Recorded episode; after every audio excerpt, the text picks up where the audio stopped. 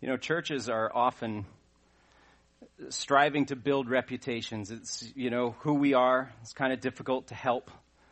Uh, we want to be known in our communities. We want to known for being uh, uh, for being able to accomplish certain things, perhaps having a certain personality about us. It's always good getting good headlines. It's never fun getting bad headlines. We care about those things we say kind of in our spiritual platitudes and stuff, oh, it doesn't matter what man thinks and stuff, but you know, we're kind of human too, and sometimes it stings, sometimes it matters to us how we're known in our community, and faith for the last year has been endeavoring to, to do some very strategic outreach types of things, and uh, we make no um, secrets about the fact that we wanted to be known for doing some of those things, not to get the pats on the back or anything like that, so that people that are out in our community that don't know the Lord or don't have a church, or maybe they've come up with some of their own perceptions of, of our church or something, would see things and go, well, that's not what I expected of them. You know, there's lots of headlines and things that are talking about what the church is and what the church should be, and this is just all across our nation now. So it matters to us a lot of times on how we're building our reputation. And if we're not careful, we start getting our eyes off the ball and we start chasing down this particular um, uh, act of good press or maybe uh, this um, particular accolade that we want to get. And it, it's very easy for us to fall into that trap when you, not to totally beat on the church or anything, that when I say the church, usually I'm talking about big C, church universal, not just faith, but, but all of us that are carrying the name of Christ and, and being evangelical, which is applying God's word, living by it as best as uh, we can and allow the Spirit to do in our lives.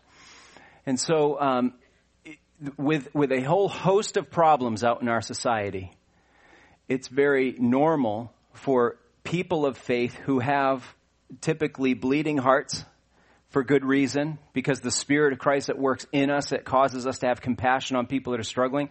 We see all sorts of things going on out there between poverty and corruption and uh, family havoc that's being wreaked everywhere and drug addiction and other substance abuse and all of these things. And, and churches naturally say well we want to do something about those things. We see hungry people so we want to start uh, food shelters or we want to uh, clothe them and things. And and in fact you know jesus uh, to that a lot as being an act of our faith and carrying that out and so these are never bad things to be involved in but it's it's it's different when the church says we want to be known for this, and we're going to put all of our eggs in this particular basket, it becomes a danger because we're not focused necessarily on the thing that we should be. The last couple of months, we've been uh, moving along in a in a series basically called "What Makes the Church Healthy" or "What Makes a Healthy Church." Um, partly to bring us all up to speed on what we are to be about, and also to hold us you know, accountable for are we, are we leading in this direction? And so, um, as we've been going through these series of messages for just the last couple of months, uh, we have discovered that it, it all needs to start with how we handle the Word of God. Remember, we can make the Bible say just about anything we want it to say. So if we have our focus out of whack and we have our goals all askew, we can find support in the scripture to probably make a case for that. We may have to do a little bit of gymnastics with it, but we can do it in somewhat of a convincing way. And we said, if you don't, if you don't believe me, then check and see all the cults that have started out there and how it just seems like within an instant, thousands and thousands of people give away their entire livelihoods to follow some guru or do something along those lines. Why? Because he said so, because he said he had a dream or he had a vision and, and this kind of thing. And so it does happen to us where we can be manipulated even by something as pure as the Word of God because of the way that it's being handled. So we started this series off saying it's so important for us to determine how we handle the Word of God so that you have the uh, confidence that the church that you are um, com- um, communing with or that the, the church that you are serving in, that you are plugged into, has a good handle on a, a source of truth higher than somebody's personality or higher than somebody's wishes or whims at the moment. It's important for you to have the confidence that the leadership of particularly our church uh, is understanding that the Word of God is our ultimate authority, and it's in the understanding and the application of that Word that we pursue with our whole lives. And so uh, for the last couple of months, that's what we've been talking about. And so I thought that uh, this month we should get into this idea of what are we supposed to be finding our identity in. And as we said, with all of those things out there and the, the worthy pursuits that we could be chasing, very easy to get off track. Well, Paul understood, the apostle Paul understood that his young apprentice Timothy could run into the same problem. Paul is leaving Timothy in charge of the church at Ephesus. He's moving on and he, and he's going to communicate and, and, and what we have in our, in our Bible in the New Testament are two letters that Paul sent to Timothy but he's communicating to Timothy. He's saying, um, "I want you to understand that you, you, need to stay on course for what we've talked about. We need you need to stay on course with the the work that the Lord has begun, not even the work that Paul cares about or the work that Timothy thinks needs to happen. I want you, Timothy, to to focus on the main thing." And so, in the first letter to Timothy, Paul sets the stage for us here, and I thought it would be important to read larger chunks of scripture at times so that we can see some of Paul's heart that's coming out of this because I think Paul's going to help us understand where does the church get its identity? Where does a church put its focus? Do we, do we open the soup kitchen because that's what society is asking us to do or expects? That's what churches do. You guys give, give out clothes and you, and you do soup ladles and stuff like that. That's what you're supposed to. That's what the church should be known for. Is it up to society to define who the church is and what the church is about? Is it even up to us, mankind that is, to be in charge of what that identity should be? I think Paul is going to set that all straight for us here this morning. He starts off uh, the letter saying this. Now, imagine, if you will, for me, just for a second, Timothy is left behind. We've already established he's new at this and he's green. And it's not like he can pull up right now media like we have at the church and say, I wonder what this famous preacher says on this particular subject, or go to my bookshelf and pull out this how-to manual for church growth and strategy and all these things. Timothy has none of that. He has the presence of the Holy Spirit in his life, and he has the instruction that Paul has given him up to the point that he says, now good luck. You're on your own. I'm out of here. I have other work to do. If the church is going to grow, we have to split up. We have to divide and conquer. So imagine that first letter coming to Timothy from his mentor, from his, from his hero in the faith, the one who's raising him up in the faith. And so imagine, put yourself in Timothy's sandals, I'm assuming, probably at that point. Timothy, just making sure you're with me. Didn't have shoes. All right. He says, Paul, an apostle of Jesus Christ, according to the commandment of God our Savior, and of Christ Jesus, who is our hope, to Timothy, my true child in the faith, grace, mercy, and peace from God the Father and Christ our Jesus our Lord.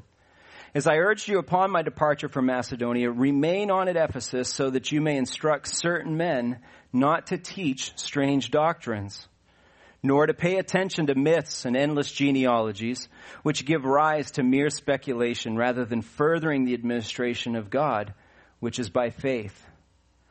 The goal then, Timothy, of our instruction is this. It's love from a pure heart and a good conscience and a sincere faith.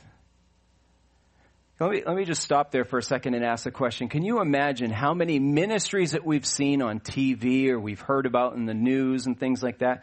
Imagine how many ministries would have avoided the trouble they got into if they could say, that's our goal right there. Our instruction is to be one of love. And that love, if it's going to be true love, not just the feely good love or the manipulating kind of thing. If it's love, it's going to be from a pure heart, which means the instructor himself has to be of pure heart, has to be cleansed, and of a good conscience, which means the thing I'm telling you to do, I know I'm telling me to do too. And I'm not telling you one thing expecting a standard of you that I have no intention of living by. And also in a sincere faith. You know, so much of uh, uh, our time is spent evaluating the strength of, of ministries based on whether or not who is that person that's up there. Who are they? Who, who's that person talking? Do they do they live what they say they want us to live? You know, and, and we, we hear so often, oh, the reason why I don't go for organized religion is because of the hypocrisy. So, so Paul is telling Timothy, if you stay on course and you instruct with love from a pure heart and a good conscience and a strong and sincere faith, that you'll lead well. In contrast, he says in verse 6, for some men straying from these things, have turned aside to fruitless discussion, wanting to be teachers of the law, even though they do not understand either what they are saying or the matters about which they make confident assertions. But we know that the law is good if one uses it lawfully. I want to pause on that statement for just a second here. I, I trip on that every once in a while. I've told you before. I've been brought up in the church, and and uh, we've um, you know when you're brought up in a in an evangelical church setting, so much is emphasized on on we live in an economy of grace, and that the law is Old Testament, and we've put that away now because Christ has fulfilled the law, and so we don't focus on that. You almost get the sense that the New Testament opposes the Old, that somehow grace opposes the law. But that isn't what's going on here at all. And even Paul says, do you know, the law is good as long as it's used correctly, as long as it's used lawfully. But he says, there's been some strange teaching going on in the midst there in Ephesus, Timothy, and some of that teaching is manipulating the law. The reason people love to manipulate the law because it gives you control. Religion gives people control. Not just the leaders, but also those that are conducting themselves in religion because they can say, well, I can kind of control whether or not I feel faithful to the Lord because I did enough good deeds. So I feel like I'm in control of the situation. That's what religion does, and that's the era of applying the law. The law is set as our standard. He says it's a good thing. The law is a good thing as long as one uses it lawfully. Verse 9, realizing the fact that the law is not made for a righteous person, but for those who are lawless and rebellious, for the ungodly and sinners, for the unholy and profane, for those who kill their fathers or mothers, for murderers, and immoral men, and homosexuals, and kidnappers, and liars, and perjurers, and whatever else is contrary to sound teaching. Where does Paul get this? According, in verse 11, to the glorious gospel of the blessed God with which I have been entrusted. Paul is saying, do not run from the law. Do not run from a fear of it, but make sure it's being handled correctly because for the because for us, the law has led to our hope, and we'll clarify that in a second. Let's see what Galatians 3 says. Paul's, uh, in, in writing a different letter to the church in Galatia, says this in, in chapter 3. He says, Therefore the law has become our tutor to lead us to Christ, so that we may be justified by faith. But now that faith has come, we're no longer under a tutor. Now that Jesus has accomplished, now that he has fulfilled all the requirement of the law and he's satisfied his Father and he's done all that for us, now we are able to say to the law, thank you for the great education I've been given. You've walked me to school. You've led me to where I need to go. You've, you've, you've allowed me to, to struggle through my homework, all those kinds of things. But now that a new master has taken over, I no longer need the law to satisfy what I'm trying to accomplish with the Heavenly Father. Someone else is taking care of that for me. Paul is telling us the glorious gospel has revealed that to him, has made that plain to him that the law had its place and then it had its stopping point, and then it was no longer sufficient to carry us forward. And this is where it starts to get personal for Paul, because if we were if we stopped right there and we just shared that list of kind of that ugly, dark, heavy sin list just a few verses before, the one that says all of these people, and in, 1 Corinthians he has another ugly list, and he says all of these people will not inherit the kingdom of God. And so if we just looked at those lists, it's really easy for us as, as people of faith to say, thank you preacher for sharing that list. I sure am glad I'm not one of them. And that's what happens with us, right? We start to, to get self-justified and we say, boy, I'm glad I'm not those people because I know I have eternity with God. And so I'm so glad I don't have the, I don't, I, I'm not the same as those people. I'm so glad I've been redeemed. I've been born again. I've been washed in the blood. And if we're not careful, it's so much easier to focus on the sins of all those out there Paul doesn't give us that wiggle room. I love the heart that comes from what he's writing to Timothy here because he could easily say, Timothy, so don't let those people water down the church. Don't let those people corrupt what's going on. Instead, he's saying, go find those people because they're, they're under a system that is crippling them and the law isn't going to set them free. And Paul is about to say, because if anybody should know, it's me. Verse 12, he says, I thank Christ Jesus our Lord who has strengthened me because he considered me faithful putting me into service. Even though I was formerly a blasphemer and a persecutor and a violent aggressor, yet I was shown mercy because I acted ignorantly in unbelief. And the grace of our Lord was more than abundant with the faith and love which are found in Christ Jesus. It is a trustworthy statement deserving full acceptance that Christ Jesus came into the world to save sinners, among whom I am foremost of all. Yet for this reason, I found mercy. So that in me as the foremost, he's saying as the worst of the sinners, the chiefest of sinners, Jesus Christ might demonstrate his perfect patience as an example for those who would believe in him for eternal life. Paul is saying, and this is not false humility. If you know anything about the life of, of Paul, it's almost a little bit masked in here when he says, I was a persecutor and a violent aggressor. I mean, it sounds like a terrible list, but you can crank it up a notch when you realize who he was persecuting. He would have been, in our day and age, he would have been the one threatening to um, drag us to jail for doing what we're doing. He would have been the one trying to, uh, in our system here, trying to lobby the Supreme Court to shut down religion and to all, do all the things that we're starting to feel the heat of persecution. Paul would have been the driving force, the one with the megaphone saying, these people can't get away with this because they are distorting and destroying the law of God. He would have been absolutely convicted he was on the right side. He was zealous and, and also to the point that he would take those leaders and oversee their execution. The same people that he's writing these letters to with a heart of faith pouring out to. So you can understand, Paul's not just saying to be a good leader, oh, I'm the worst of sinners. He truly believes it doesn't get any uglier than what I've done. Because not only am I a blasphemer? Not only am I an aggressor or a persecutor, I did it towards the church that my Savior died for. So Paul is saying that whole list I just shared with you, all the people that won't make it into heaven, all the people that the law is for, that really ugly list, it's mine. I'm guilty of every one of those things. So Timothy, don't forget this that there is hope to be found because the law has revealed to me that I was that person. I encountered Jesus Christ and he says, I was shown mercy and grace. And that's what the glorious gospel has revealed to me. And he closes out this section, verse 17. He says, Now to the King eternal, immortal, invisible, the only God, be honor and glory forever and ever. Amen.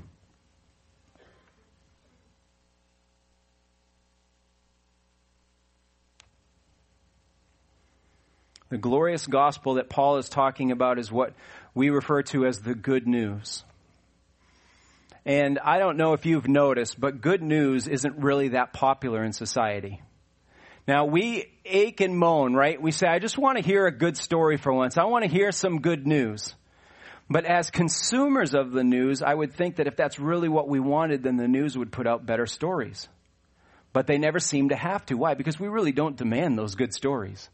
We like to hear him once in a while. We get to hear him sometimes in our local newscast at 628. You know, it's like, oh, and by the way, a group of orphans saved a group of nuns from drowning today. Now, on to your nightly news. And then the nightly news switches over and it's like, war is threatening and Iran's doing this and all that sort of stuff. And then the last two minutes of their broadcast, they're like, oh, and good news. You know, a group of puppies was rescued by, uh, I don't know. And so, if we really wanted good news like we claim we do, there would be a market for it. But it's really not one out there, is there?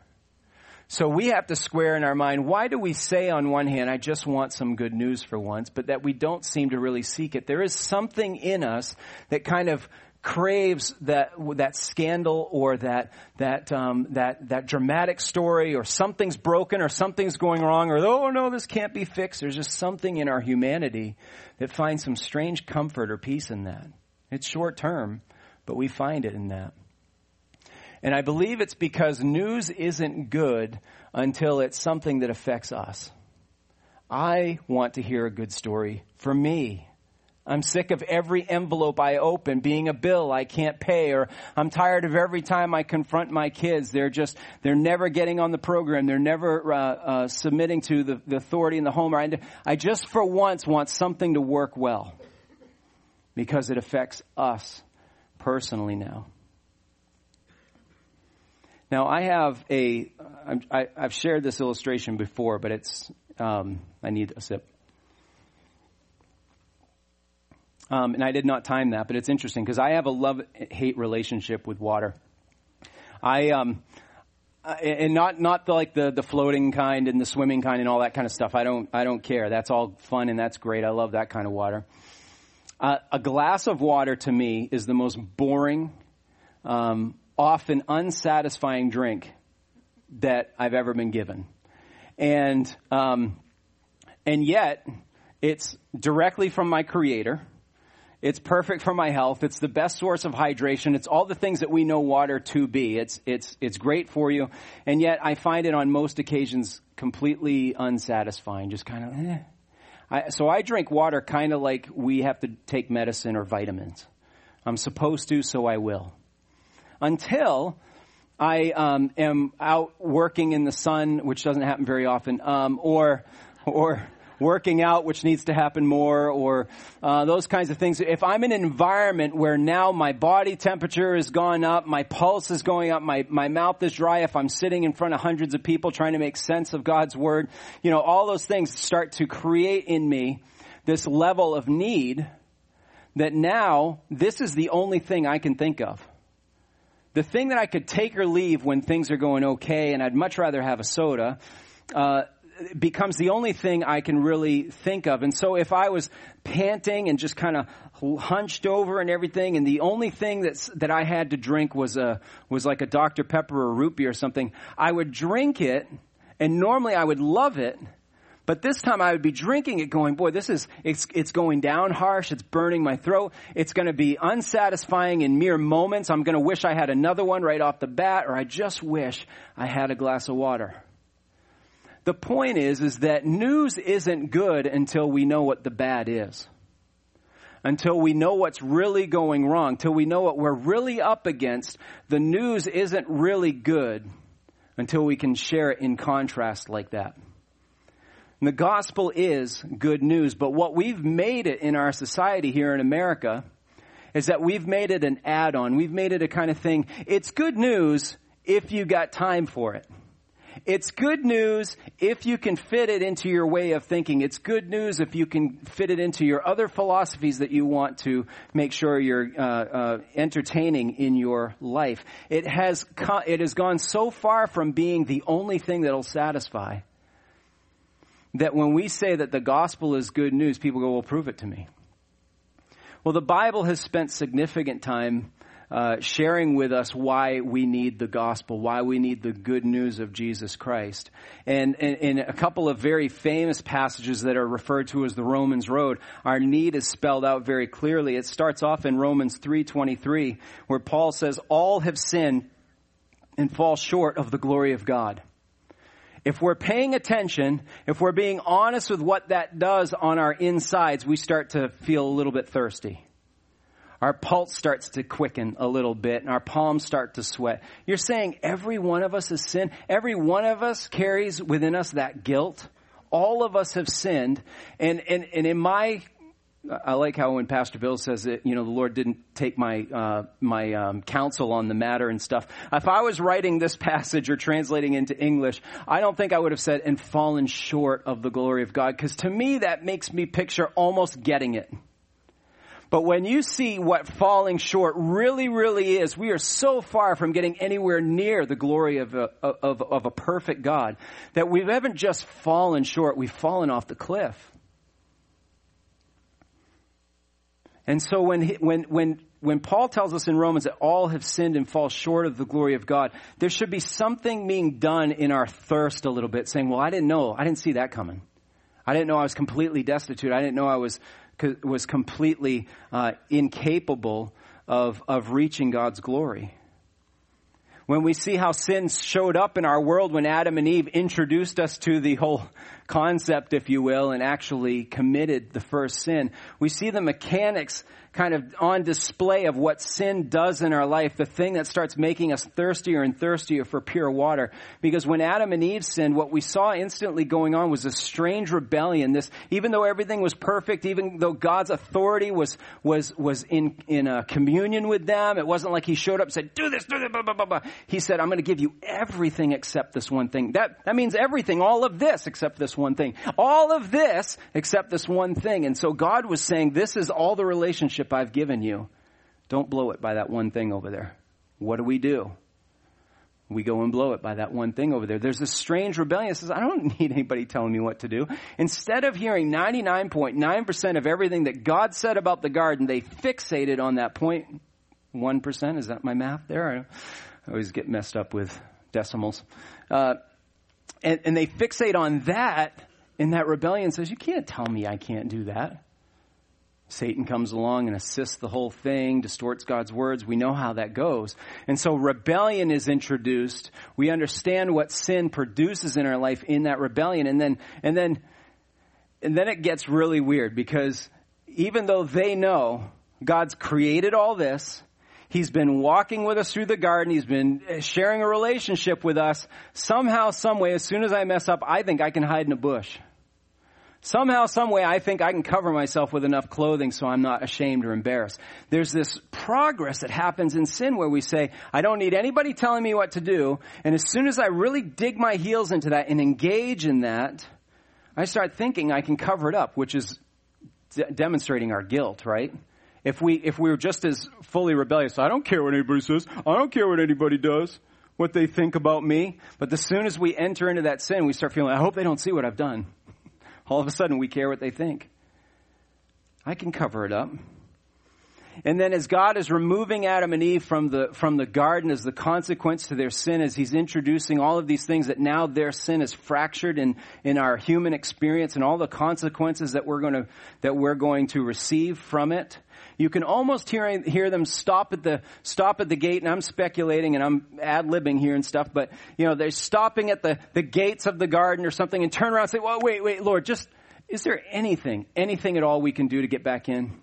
We, we have no idea what's out there. Can we just, is there an animal we can sacrifice? Is there something we could do? I mean, something, somebody we should pay or anything like that? How can we get back in and do this? And the Lord says, your action has separated this relationship. I'm removing you from everything I've prepared for you.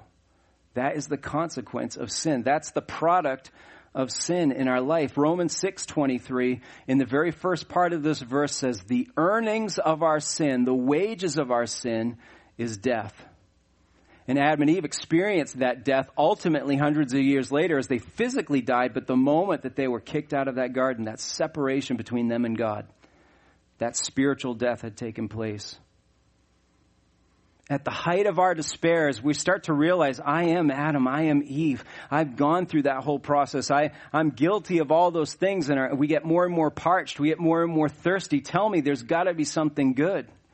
And at the height of our despair, Romans 6:23, the verse we just started with, has a but. He says, "But the free gift of God is eternal life in Christ Jesus our Lord." There's that first giant gulp there's after that long run and you're just dying for something, there's that first gulp. You know how you can't get enough, but you're going to run out of air, so you have to stop. And it seems like with all that you just took in, that would be enough, but instantly kind of another quick thirst comes up and you need more. And so the Lord says, okay, you like that sip? Here's another one. Romans 10:13 says, so therefore who, whosoever will call on the name of the Lord will be saved. This is the good news. This becomes the identity of the believer. This becomes the identity of the church that all of us were born in sin and that that sin has kicked us out of the garden. It's kept us apart from a perfect, clean, and spotless God. But the gospel can be encapsulated in our most famous verse of John 3:16, for God so loved the world that he gave his only begotten son that whosoever believes in him should not perish ultimately but have eternal life. Paul says, This is what I experienced. I was that person. I got kicked out of the garden. I violated all those things. I had rebellion. That rebellion pr- produced a foolishness that I thought I was doing the right thing. I was completely ignorant, he said, in my unbelief. But God showed two things for me. He says he showed me mercy and he showed me grace. Let's talk about those two concepts real quick here. Mercy is a withholding of something. Mercy is a holding back of this punishment that you and I rightly deserve. So if that sin, which we really can't comprehend how offensive sin is to a holy God because we don't know holiness like God is. So that sin is such an affront and such an offense to a holy God that he has every right and nature and character to just want to come down and crush it and just slam us and squash us like a bug. But God, in His mercy and in His grace, said, I will provide my Son to do that. And if you see what he did on the cross, you see what he did for the 33 years that led to the events of the cross. God took that same fierceness, that same strength, that same squashiness, and he looked over at his son and he did it there instead. I remember being kind of my mind blown the first time I visited this church in uh, in 2003, and the worship team did a song that we've sung on it. Um, it hasn't been real recently, but there's this one line. It's a song called "Jesus Thank You," And there's this one line and it says, You, the perfect Holy One, crushed your son. And for 14 years, I've had a hard time singing that line because it's so vivid. And you picture if that were your own kid, could you crush your own kid? And because it would only take the wrath of a holy God to be able to do that. That should show us the fierceness of this wrath. So, so in our our uh, Easter, um, I mean our Good Friday service, we had heard a clear presentation on all that led to the events of Jesus being crucified for us, and it was nothing short of God's wrath, but not being poured on us. And so mercy is God just saying, "I'm going to take that hand and I'm going to squash your sin like a bug, and and you're going to be in the way of it, and you're going to." And then all of a sudden, He just goes, "But I'm going to put it on my son." Mercy is holding that hand back from us and redirecting it to Him. Paul says, that's what I've been shown. I should have been squashed in the moment I was in my sin and in my ignorance, but I wasn't. So instead, I received mercy. I didn't get the spank. I didn't get squashed. And instead of God just saying, now therefore run along, leave me alone. Just get out of my presence. Because that was for you and I, I bailed you out, now get out of here. God says, I did that for a reason so that you would come to me and that I could embrace you, that I could give you new life. And that's what grace is. Grace is the giving of the thing that we don't deserve. Mercy is holding back what we do deserve. Grace is the giving of what we deserve. And, and we receive this invitation from the Lord and we say, okay, and we're looking at Jesus the whole time going, is, is this cool with you? I mean, you just took everything from me and he wants, he said it's because of me and he did that to you. And, and Jesus is saying, I, I'm part of the plan. I did all that so that you could. Run to my Father. See, this is the gospel message. This is why it's good news. Because it starts off so ugly, so dark, so bleak. How can it be just a thing that we add to our lives, a good philosophy from a great teacher? Paul also strengthens this in the book of Ephesians in chapter 1. He says, In him you also, after listening to the message of truth, the gospel of your salvation, having also believed, you are sealed in him with the Holy Spirit of promise, who is given as a pledge of our inheritance, with a view to the redemption of God's own possession. Why? What was all this for? To the praise of his glory. Remember, Paul said he, he, he did this to me, the ugliest of you all. He did it to me so that everyone else could say, well, if he can do it in Paul's life, then he can do it in mine. It's for the praise of his glory. So, how should the gospel shape a church? The gospel gives the church her identity, an eternal identity. Not an identity that is uh, passing with the fads and the fashions, not an identity that is, that succumbs to the climate of the decade that we're in. An eternal identity, the same identity that Faith Evangelical Free Church has is the same one that the reformers had, the same one that the early church had back uh, in Paul's time. This is more than just a message on how we are saved, but we're discussing where the church gets its identity. Remember, we said there's enough problems in the world that we could get distracted with how to solve them. The beauty is, is that the gospel bleeds into all of these areas. The gospel starts moving into the addiction area more than anybody else can. The gospel starts moving into broken families more than anything else can. The gospel starts moving into um, uh, uh, uh, parentless uh, children more than anything else can. The gospel accomplishes all those things. So if our identity remains in the gospel, then all the things that we accomplish will have eternal results, not just headlines in the local paper. The gospel also strips the church of her human qualifications or her temptation, if you will, to pick leadership or the go-to people based on our own human qualifications. I'm using lots of passages from Paul here this morning, so I apologize if it seems like we're bouncing around a lot. But um, I, I just appreciate a lot of what he said on the matter. In 1 Corinthians 1, as he's addressing a church that is really mixed up and, and really crooked and everything and a lot of problems going on, which is what most of our churches are and stuff, needing instruction from Paul in these areas. He reminds the, the hearer that they aren't as cool as they think they are. He says this, he says, For consider your calling, brethren, that there were not many wise according to the flesh, not many mighty, not many noble, but God has chosen the foolish things of the world to shame the wise. And God has chosen the weak things of the world to shame the things which are strong. What God does in the gospel of the church is he messes with the whole playing field. The people that we would think should be the natural leaders. We've been hearing about this in, in 1 Samuel and how this is all coming together and, and what the people wanted from a leader versus what God raises up for a leader and things. We have our own standards that we say, this is who we can follow. And God's like, well, wait a second here. I'm doing the work. I laid my life down for this. So the qualifications belong to me. So in essence, the person who uh, spent half of their adult life living in a box under a bridge might have the same ability to lead or same qualifications eventually as the same person who's been running a multi-million dollar corporation. In the gospel, the, living, the playing field gets leveled. And so what the gospel does is it humbles the church. It gets our eyes off of the things that we think are the best strategies and instead helps us to follow the one who owns it all.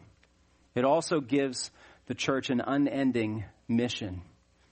Anytime one of our missionaries comes to visit, so often we hear this passage out of Matthew 28 verses 19 through 20. It says, Go therefore and make disciples of all nations baptizing them in the name of the Father and the Son and the Holy Spirit, teaching them to, here's a key word in this, observe all that I commanded you. Our calling in the gospel is to make disciples. Not just to say what Jesus did, but to actually see it turn into conversion, which then turns into true followers of Christ. And we're to be baptizing them. That's why we do things publicly. It's this public testimony of, I really do believe this. I'm not doing this in the shadows. I'm out here for everybody to see. Teaching them to observe, in other words, to live it out. Not just a finger on our, our chin going, hmm, interesting, I'm observing. Observing is, I'm putting it into action. I'm living it out. I'm observing this Christian life, this gospel call. And woe be to the church who only sees their mission as merely proclaimers of the gospel when we've been called to be observers or practitioners of it. In my day, I know for Pastor Bill and so many others, we've seen so many churches get to where they feel like they've perfected the proclaiming of the gospel. We've got people out on the street corners every single weekend. We've got people knocking on doors. We've got the, the method down. We can say these things in three minutes flat. We can, you know, I had a, I had a class, I've shared this with some of you before, but I had a class in college that told me exactly when I could hold the person's hand that would might, it might work on their emotions at, right at the right time that they could receive Christ. There's methods out there to do this thing so that we can perfect just the proclaiming of the gospel so that we can say it better like, just like, you know, selling cars or houses or something like that, there's strategies. Woe be to the church that rests on strategies and just the simple proclamation of the word instead says we need to be the ones practicing it. In other words, has the gospel marked us like we're calling it to mark, while, while we're calling other people to let it mark them?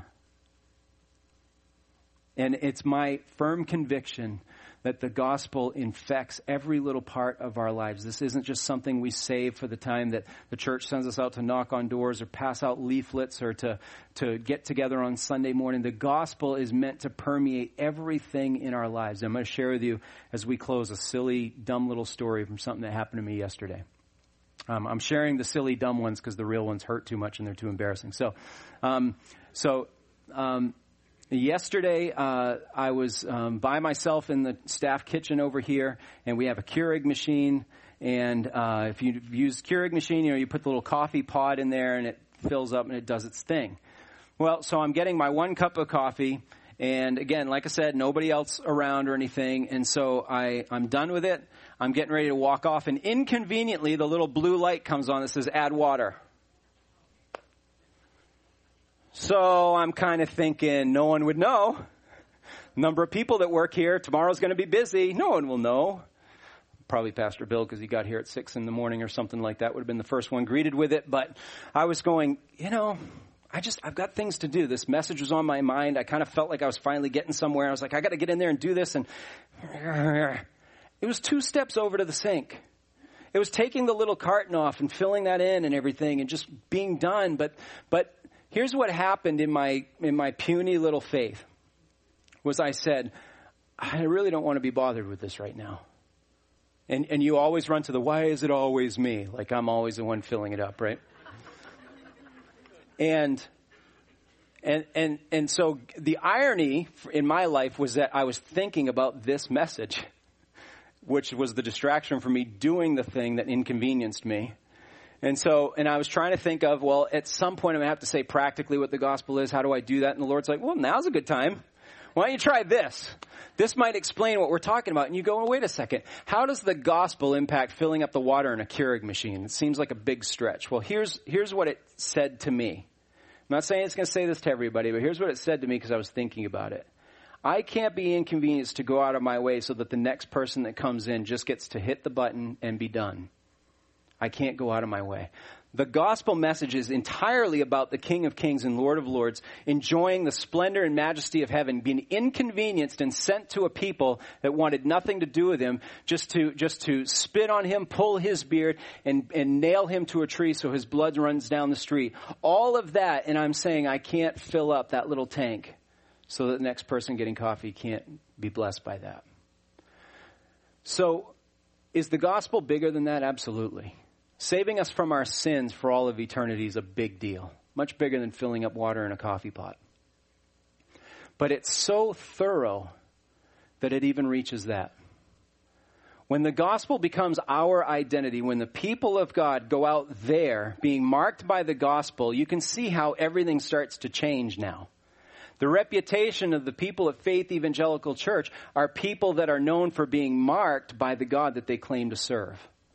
Not just the ones that have gotten the message down, not just the ones that are looking down on the sinners out there saying, you're not as good as me because I go to church on Sunday, but we are marked with Paul's humility where he says, I was the worst of you guys. And yet God showed me grace and mercy. He showed me mercy by not giving me what I deserved, and He showed me grace, which was giving me more than I could ever deserve. This is where the church can find its identity and practice it out in the gospel of Jesus Christ. Would you stand and join me in closing prayer? And then we all need to run and get some water. Lord God, I thank you so much, Father, for marking us. Thank you for showing us a grace that we don't deserve. Help us to live by it. Lord, I pray for safe travel today. I pray for um, effective outreach for our people as they get around their families and um, and get around their coworkers and face the struggles of life. Um, Lord, we are all tempted and led to do the things that hurt you. And so I pray, Lord, that you would rescue us from ourselves. May your gospel permeate every corner of our hearts. In Jesus' name we pray. Amen.